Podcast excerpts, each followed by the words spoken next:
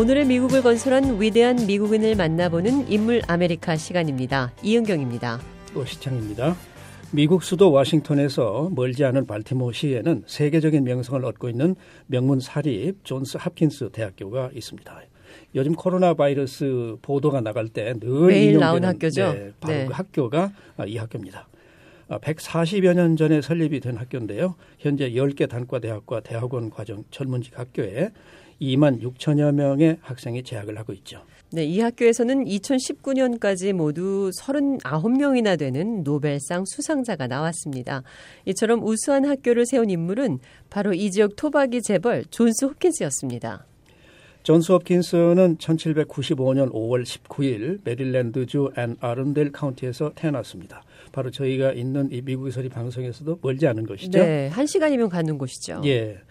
사무엘 홉킨스와 해나 홉킨스 사이에서 난 11명의 자녀 중 둘째였습니다. 할아버지 때부터 대규모 담배 농장을 가진 부유한 집안이었죠. 네, 소년 시절 존스 홉킨스는 근처에 있는 사우스 리버 학교에서 공부를 했고요. 그러나 공부를 오래 하지 못하고 농장 일을 해야 했습니다. 그리고 존스가 17살이 되자 농장을 떠나 대도시 발티모어로 가서 삼촌 제라드 홉킨스가 경영하는 식품 도매상에서 일을 시작했습니다. 삼촌과 함께 일을 하면서 사업을 배운 존스는 경영인의 자질이 아주 뛰어나다는 것을 보여줬습니다. 네. 이제 삼촌은 구식 사고 방식에다가 사업체 운영도 시대에 맞게 융통성을 발휘하지 못했습니다. 그래서 존스 합킨스하고는 생각이 많이 달랐죠. 네. 1819년 미국의 금융 위기가 몰아쳤을 때 현금이 없는 고객들은 집에서 주조한 옥수수 위스키로 값을 지불하고 싶어 했습니다.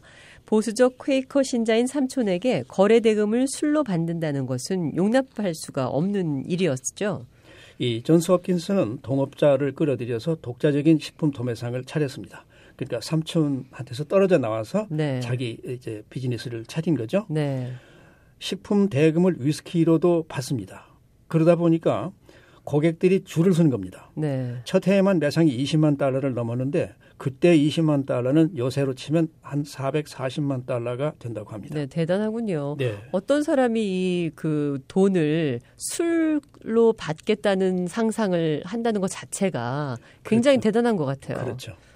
그리고 또 이 얼마 후 존스 홉킨스가 두 동생들과 함께 사업을 운영했는데 사업체 명칭도 홉킨스 앤 브라더스로 바꾸고 홉킨스 형제들은 버지니아주와 노스캐롤라이나주 그리고 더 멀리 서쪽으로는 오하이오주까지 사업망을 늘려갔습니다.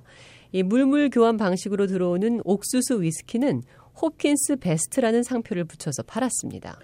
홉킨스는 식품 도매상을 어, 동생들하고 하다 보니까 조금 시간 여유도 생기고요. 네네. 그래서 평소에 관심 있는 은행업을 시작을 합니다. 네. 이 사업가의 감각이 뛰어난 존스 홉킨스는 공부는 못했습니다. 네. 그런데 이 금융업에서도 아주 성공적이었습니다.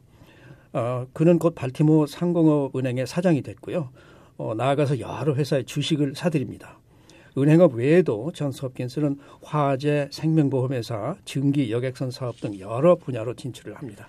네, 그가 벌인 큰 사업 중에 하나가 바로 철도인데요. 그 벌티모 앤 오하이오 철도는 미국 철도 산업 초창기에 등장한 대형 철도 회사의 하나였습니다. 이 철도 수송은 먼 거리에까지 퍼져 있는 홉킨스 브라더스의 식품 도매상에 상품을 실어 나르는데도 더없이 기묘한 수단이었습니다. 철도는 마차에 비교할 수 없이 효율적이었고 상품의 부패와 손상도 크게 줄여주었습니다. 이 발티모 시가 남북 전쟁으로 인해서 많이 파괴됩니다. 그렇지만 머지않아서 다시 번창을 하는데요. 목화, 제분, 각종 제조업 등에서 미국 굴지의 중심지로 변했고요. 해운과 철도의 발달로 미국에서 두 번째로 큰 농산물 거래 도시가 됐습니다. 그리고 미국 남부 여러 주를 대상으로 하는 금융의 중심지이기도 했습니다. 네, 벌티모어가 번창하면서 존스 홉킨스의 부도 갈수록 늘어났습니다.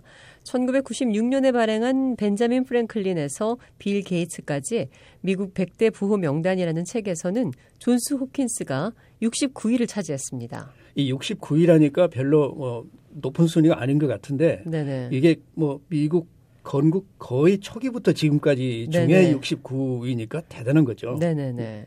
이 존스 홉킨스는 벌티모어의 상류층, 지식인층과 폭넓게 교류를 했고요.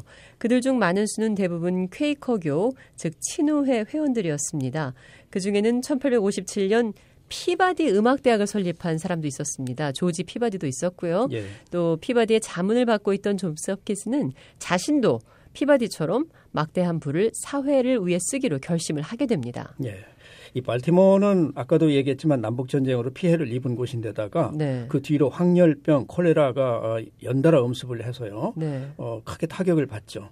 어, 1832년에 예를 들면 여름 한 여름에만 네. 850여 명의 발티모어 시민이 전염병으로 사망을 할 정도였으니까요. 네. 그리고 발티모어에 의료 시설이 필요하다. 이것을 존스 홉킨스는 아주 절실히 깨닫고 있었죠. 그래서 1870년에 어, 700만 달러의 재산을 이 분야에 기증한다 하는 유언을 작성을 합니다. 네. 그런데 이 700만 달러가 지금 생각하면 그렇게 큰 돈은 아닌 것 같은데 그때 당시 그 돈은 지금 현재 가치로는 네. 1억 3,800만 달러에 해당된다고 어, 대단하군요. 네. 네. 그 당시까지 미국 역사상 가장 큰 규모의 사회 기부였다고 합니다. 네. 호킨스는 그 자금으로 무료 병원과 의과대학, 간호대학, 일반 대학을 설립하도록 했습니다. 그러니까 대학은 실력이 있어도 돈이 없어서 못 가는 경우가 많잖아요. 네, 그렇죠. 네, 그래서 호킨스가 이 청소년 교육과 빈곤층 가정을 지원하는 단체들을 설립하고 계획을 수립하면서 어, 실력 있는 학생들이 돈이 없어서 못 가는 일이 발생하지 않도록 노력을 한 거죠. 예. 그리고 또 그 하느님 앞에 인간은 평등하다는 퀘이커 교리를 따른 그는 흑인 고아원 설립에 2만 달러를 따로 배정하기도 했습니다. 또 자신의 병원에서 흑인이 치료를 받지 못하는 일이 없도록 하는 조치도 마련을 해두었습니다. 이 존스 홉킨스는 이렇게 부자인데도 참 네네. 겸손했다고 해요. 그리고 네. 검소하고요. 예를 네. 들면 운전사가 모는 차를 타고 다니기를 꺼려 했고요. 걸어서 네. 다닐 거예요, 주로. 네. 그리고 제대로 된 오버코트 한 벌도 없었다고 해요. 네. 어, 그런데 홉킨스는 지역사회에서 어, 필요한 일이 있다 하면 기꺼이 아주 거액을 내놓곤 했습니다. 네, 호킨스는 젊었을 때 사촌인 엘리자베스 호킨스와 사랑에 빠졌었는데요. 그러나 엘리자베스의 아버지, 즉 그러니까 이 존스 호킨스가 처음 일했던 식품 도매상의 삼촌 제라드가 결혼을 적극 반대했습니다. 그러니까 퀘이커 사회에서는 이 사촌 간의 결혼, 이 근친 결혼이라고 할 수 있겠죠. 네네. 네, 그걸 아주 반대하는 그런 교리를 갖고 있었죠. 이 두 사람은 그 후에 평생 결혼을 안 하고요. 독신으로 네. 살면서 네. 가까이 교류를 하는 그런 친척으로 살아갔다고 합니다. 네, 그리고 1873년 12월 24일 크리스마스 이브에 79세를 일기로 존스 홉킨스가 벌티모어에서 타계합니다. 이 존스 홉킨스가 사망하자 곧 소집된 재단 이사회는 존스 홉킨스 대학과 메디컬 센터 설립에 착수를 했고요. 그리고 그가 세상을 떠난 지 3년 후인 1876년 이 존스 홉킨스 대학교가 문을 열었습니다. 네. 이 140여 년 전 얘기인데요. 네. 존스 홉킨스는 미국 교육기관에 대한 그때 당시로서의 최대의 유산을 남겼고요. 네. 어, 그것은 오늘날 세계적인 우수한 대학과 보건 의료 시설이라는 알찬 결실로 나타난 거죠. 네, 오늘의 미국을 건설한 위대한 미국인을 만나보는 인물 아메리카. 오늘은 존스 홉킨스에 대해서 알아봤습니다.